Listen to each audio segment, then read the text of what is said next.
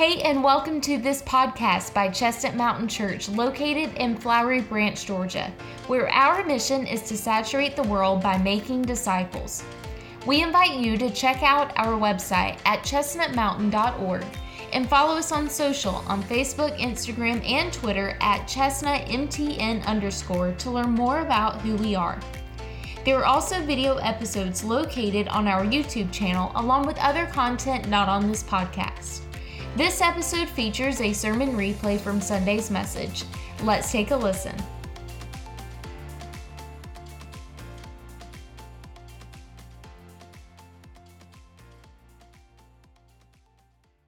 Over the last three weeks, uh, Pastors Brian and Jared uh, have walked us through this series called Truth. Who's enjoyed the series? I've enjoyed the series.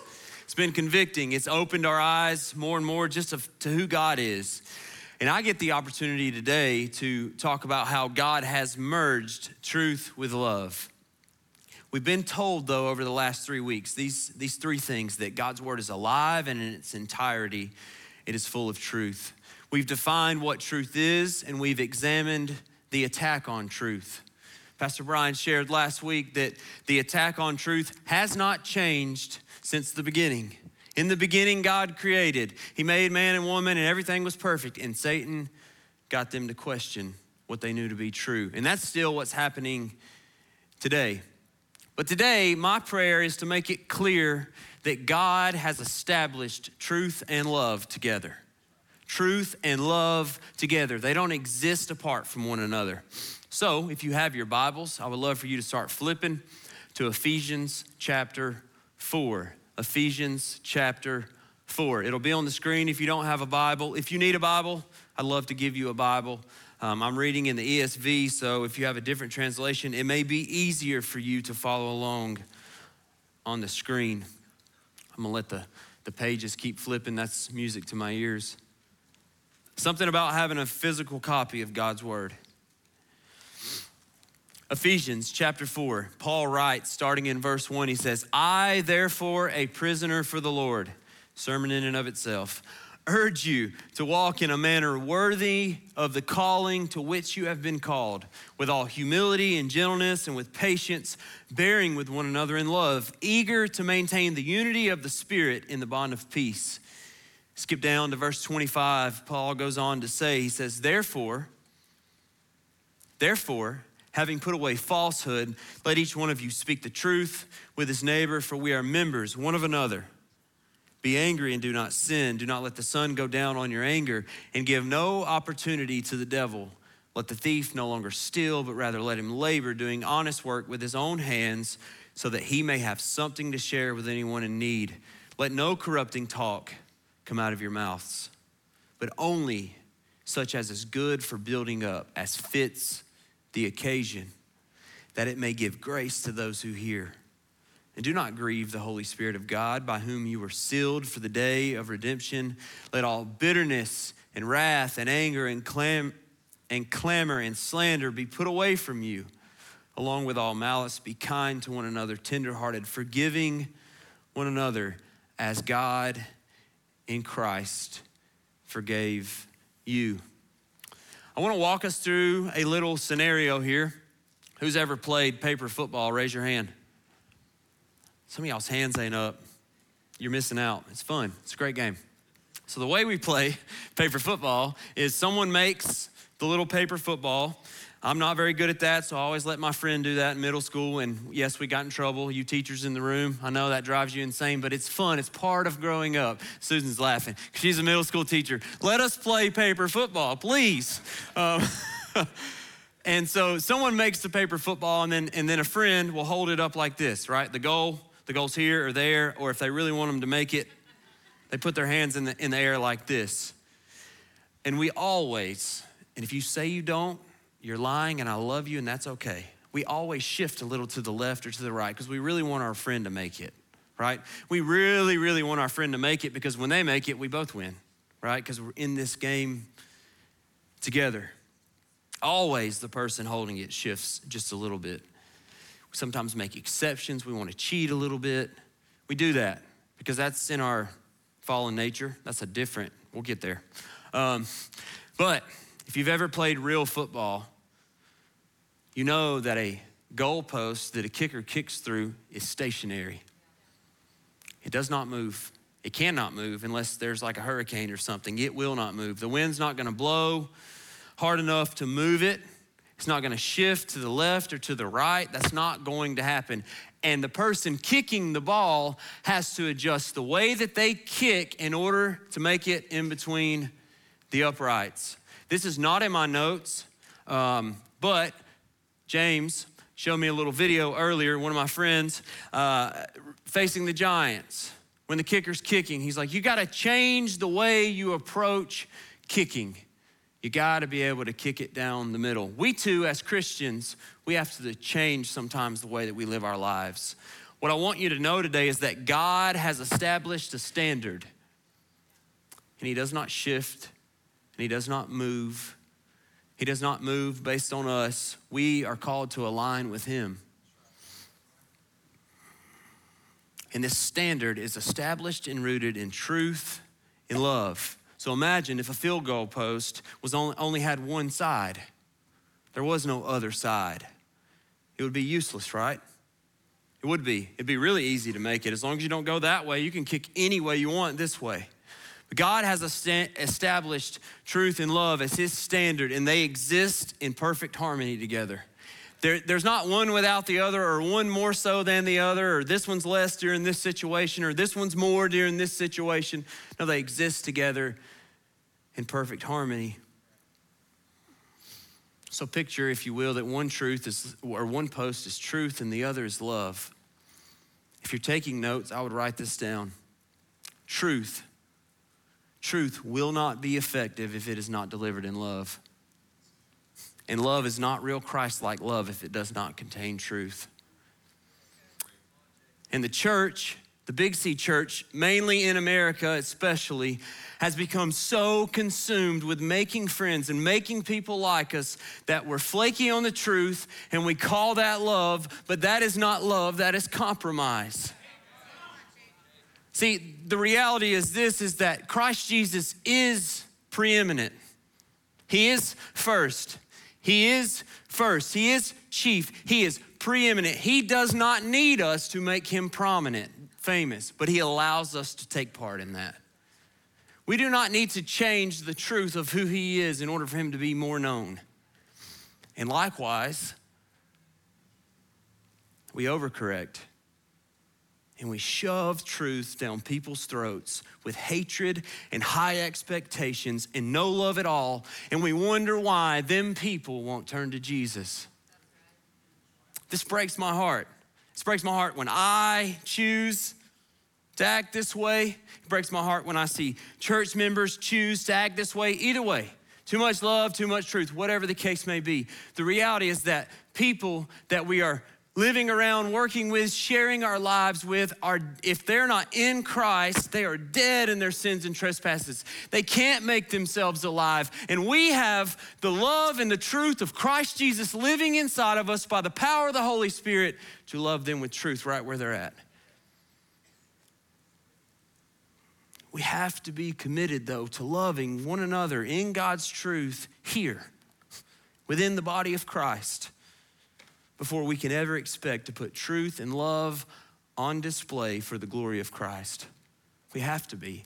We have to commit ourselves to this. This is God's standard for which the way we are to operate. I have a story. I'm going to give you an example of my life of how truth and love was spoken into me very recently. Um, because I am far from perfect. I got a friend, his name is James. I, I referenced him earlier, James Stoudemire. If you don't know him, um, he too uh, the only thing he's got going for him is his wife. So his, his I'm kidding, I love you. His salvation in Christ and his wife. Um, and James and I, James and I were having a conversation about what is and isn't appropriate to say or do or whatever the case may be. And I tried to excuse some things based on whether or not I found them to be offensive. And if you know me, not much offends me. But the reality is that God sets the standard, not Chase. And in love and truth, James reminded me that our speech, our actions, whatever we do, if it doesn't align with God's word, it is worldly and it's not glorifying to Him. Why? Why is this important? This is important for a lot of reasons. There's accountability there, there's a lot of things, but I believe the overarching reason that this is important is because we are called to holiness. We are called to pursue Christ, not perfectly, but to pursue Him with everything that we have. Not to be saved, but because we are saved, because He saved us. We are called to pursue Him. And I tell you that to tell you that our speech and our lives and the way that we live them and what we say and what we do, it all matters. And our willingness and discipline to operate within truth and love, it matters. Because believe it or not, as messy and broken and messed up and whatever we are, we are God's plan A to share the gospel with a lost and dying world. Why He chose us, I don't know, but I don't question that He did because His word tells us that He did. And our speech and the way we live our lives matters. So before we go any further, ask yourself be thinking about this.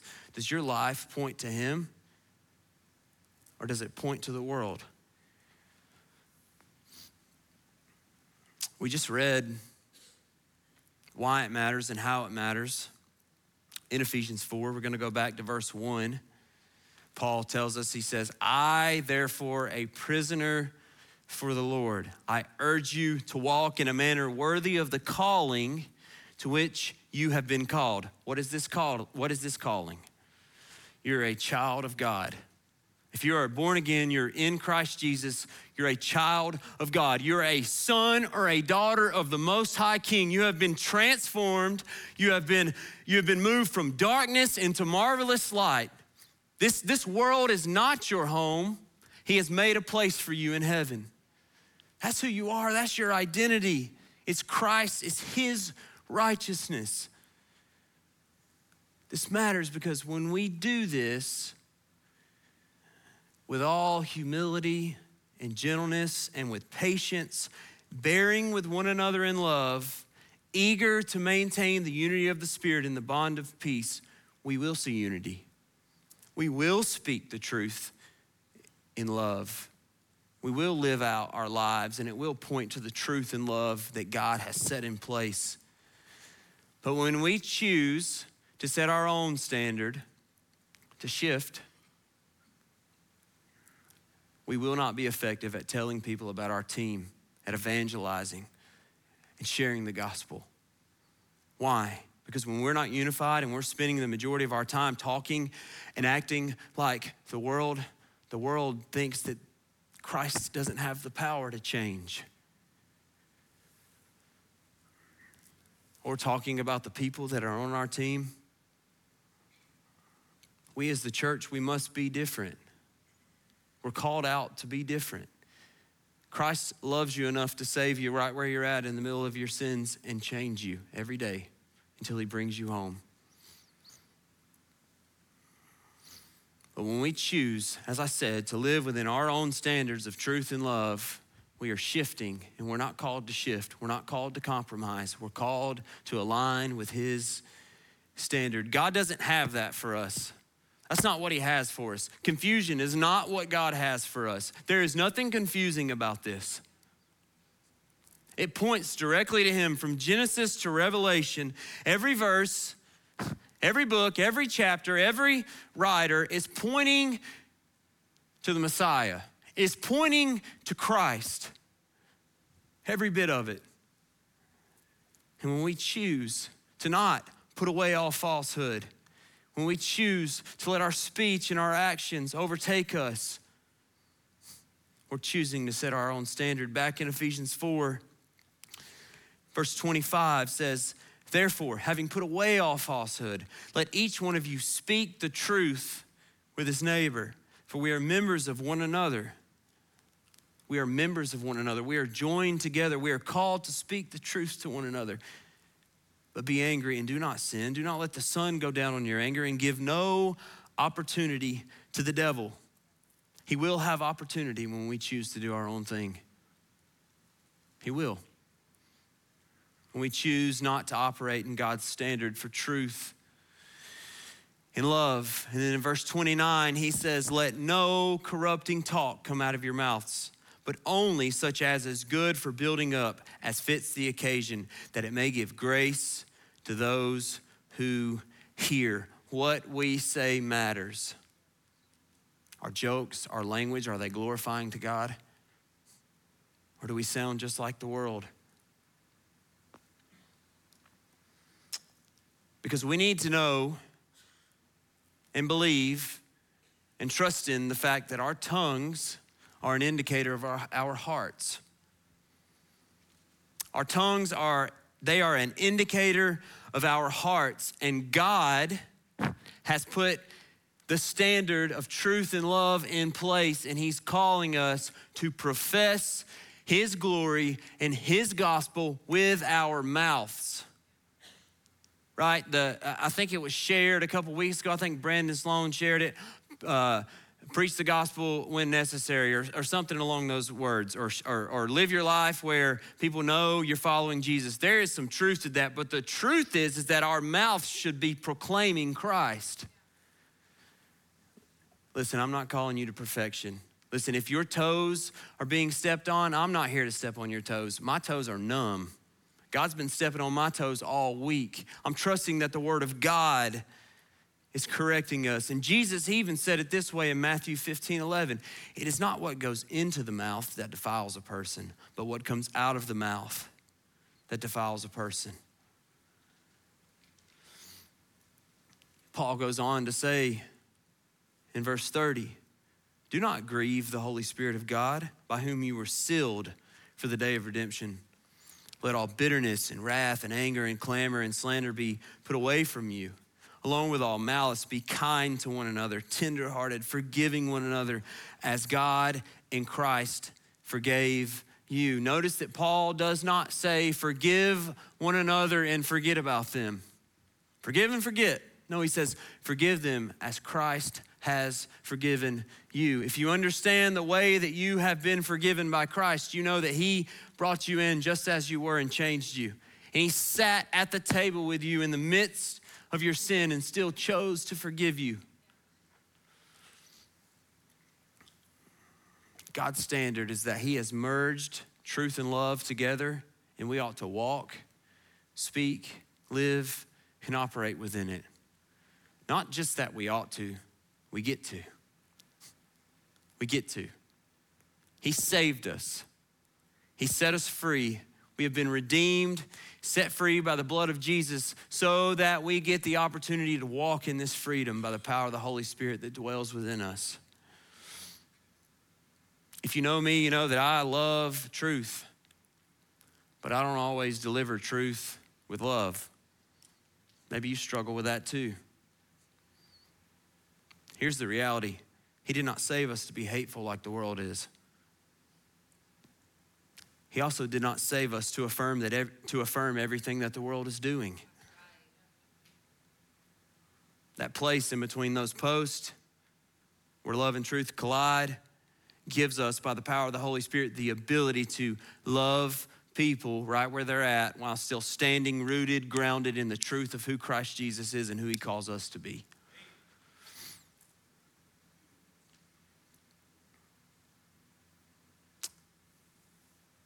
Scott Sklenar, he came to our staff retreat. We just got back from staff retreat this, I think this past week. Everything's running together.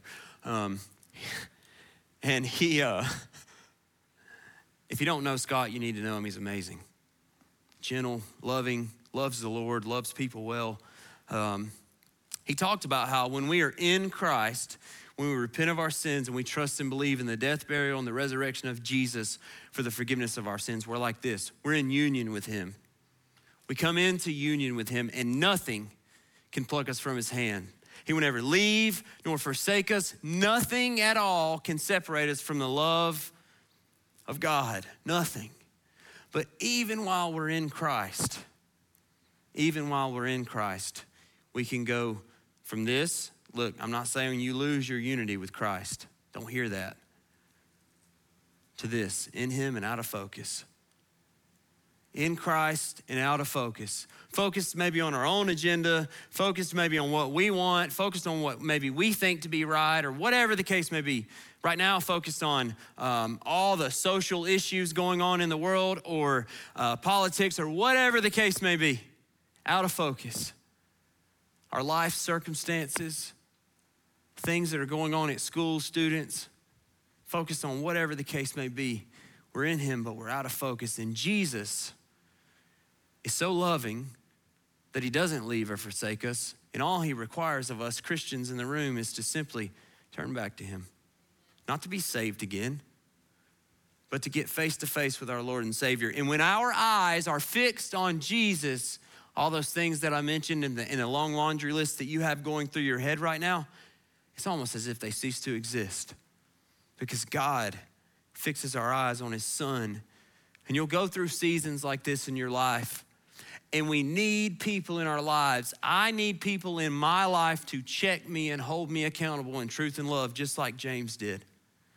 We need people in our lives to do this because we're not perfect, because we don't have it all figured out. But God does. And He knows exactly what we need. As I already mentioned, if you know me well, I love the truth. Love it. Like I'm black and white. Um, I love it. I love when it's just given to me direct and hard. That's the way I'm wired.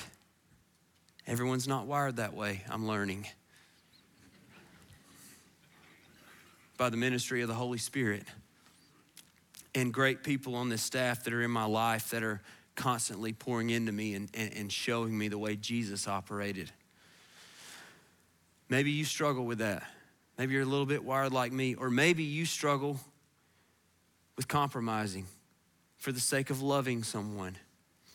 No matter what our hangup is, no matter what it is, the reality is this that we are in all, we are all in some way, at times, missing it or getting it wrong. So I want to define truth and love. No matter what our hangup is, truth, real truth, is objective. It is found, seen, and experienced in Christ. It is who Christ is, was, and always will be.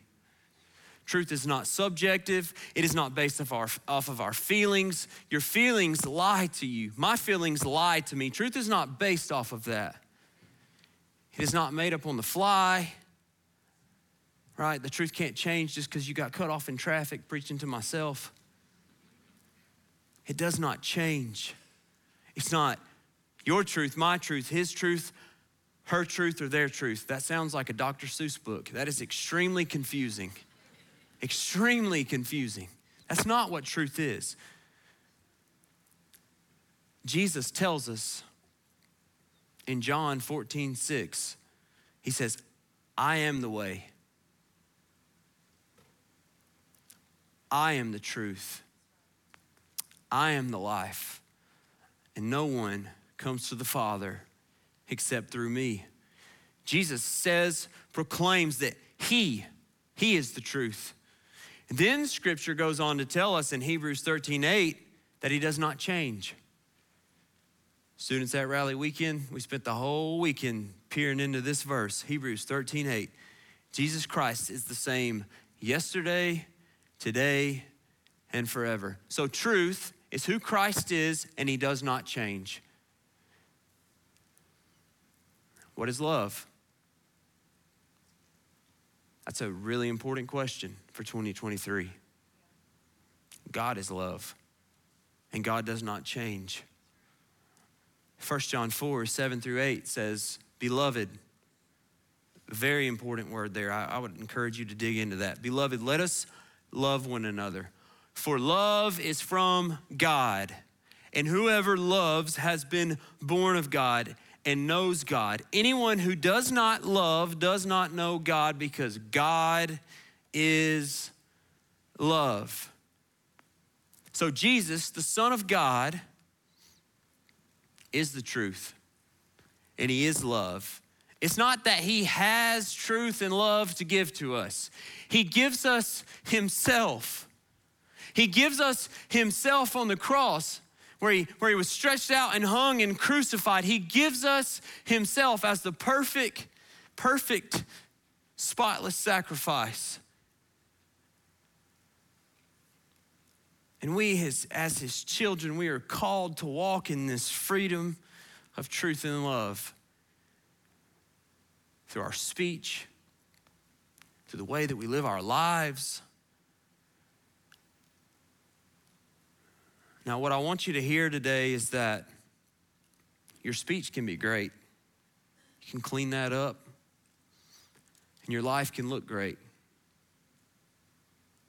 But the only way this matters is if you are in Christ. I tell my students this all the time, and anyone that um, is gracious enough to listen to me. Um, we don't need, we don't just need our sins covered, we need them washed away. And only the blood of Jesus can do that. We can cover up our sin. We can do enough good deeds. We can go to enough church services. We can go on enough mission trips. We can go to enough small groups. We can come in here every time the doors are open and cover it up so the world thinks that we have it all together. But I love you enough to tell you that God's not calling you to have it all together before the world. He's calling you to die to yourself and turn to His Son and lay down at His feet, trusting that Jesus, Jesus has it all together for you that when he said on the cross that it is finished, he meant it is finished. And when you place your faith in what he has done in his works, he gives you his righteousness. And then when God looks down on you, there is no condemnation because you are sealed by the Holy Spirit for the day of redemption, as we read earlier. Maybe you need to hear this today. Maybe you need to hear that because God is love and He is truth, there's an offer for you. It's not my offer to give. It's not any pastor's offer to give. No pastor is going to give, going to tell you the answer unless they just preach the gospel, and that's found here. it's found here in God's word. God's given you His Son, His only Son. He's given Him to you this is what's so cool about the gospel. Jesus got it all right. For 33 years, he lived in perfect righteousness. He never sinned, he never fell short. Never. And God sent him to the cross. God's plan. Sent him to the cross. And on the cross, he was crucified, and all his blood was poured out for all of us messy, broken people so that we would have an opportunity to turn to him, trusting that his sacrifice was sufficient and he didn't stay dead. He was raised back to life three days later, and because of that, he can impute to us his righteousness through repentance and faith. The only thing the gospel requires is repentance and faith. Change your mind. Turn from your ways or your idea of how you would save yourself or, or get it all together and trust in Jesus. That's what repentance is.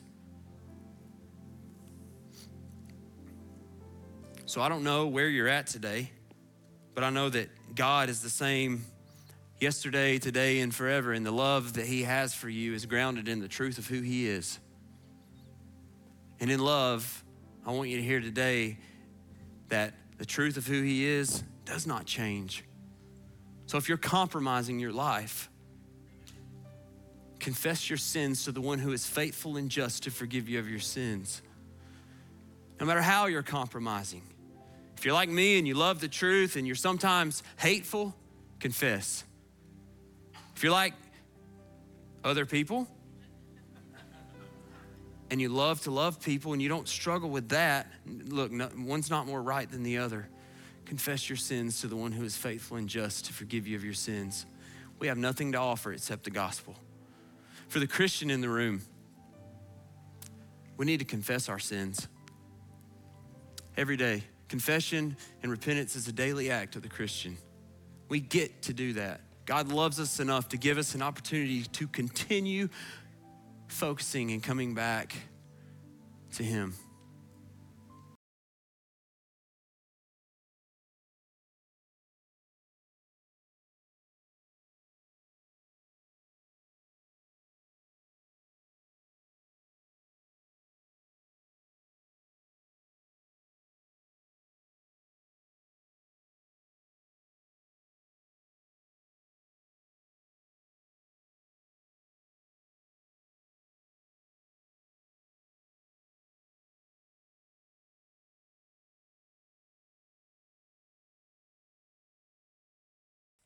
Thank you so much for listening to this episode. If you made a decision or if you have any questions about salvation or anything about this Christian journey, one of our pastors would love to connect with you. So to connect and find out what your next steps are, go to our website at chestnutmountain.org slash next steps and there will be a form for you to fill out so one of our pastors can connect with you. We also want you to do three things right now. Number one, leave a review on this podcast. Tell us what you think. And also, a review allows us to reach even more people. Number two, subscribe to this podcast if you haven't already so you don't miss an episode during the week. And number three, we want you to go check out our Chestnut Mountain Church YouTube channel. So maybe there's some visuals in this episode that you couldn't see but wanted to see, and that's why we have video versions of these episodes along with other content not featured on this podcast right now on our YouTube channel. Lastly, we invite you to join us live for worship on Sunday mornings in person at 9 o'clock or 10:45 a.m. Eastern Standard Time, or online at 10:45 as well. Learn more about us on our website at chestnutmountain.org, and don't forget to follow us on social at chestnutmtn underscore for more encouragement and to see all what God is doing in and through CMC. We love you, we're praying for you, and we'll see you next time.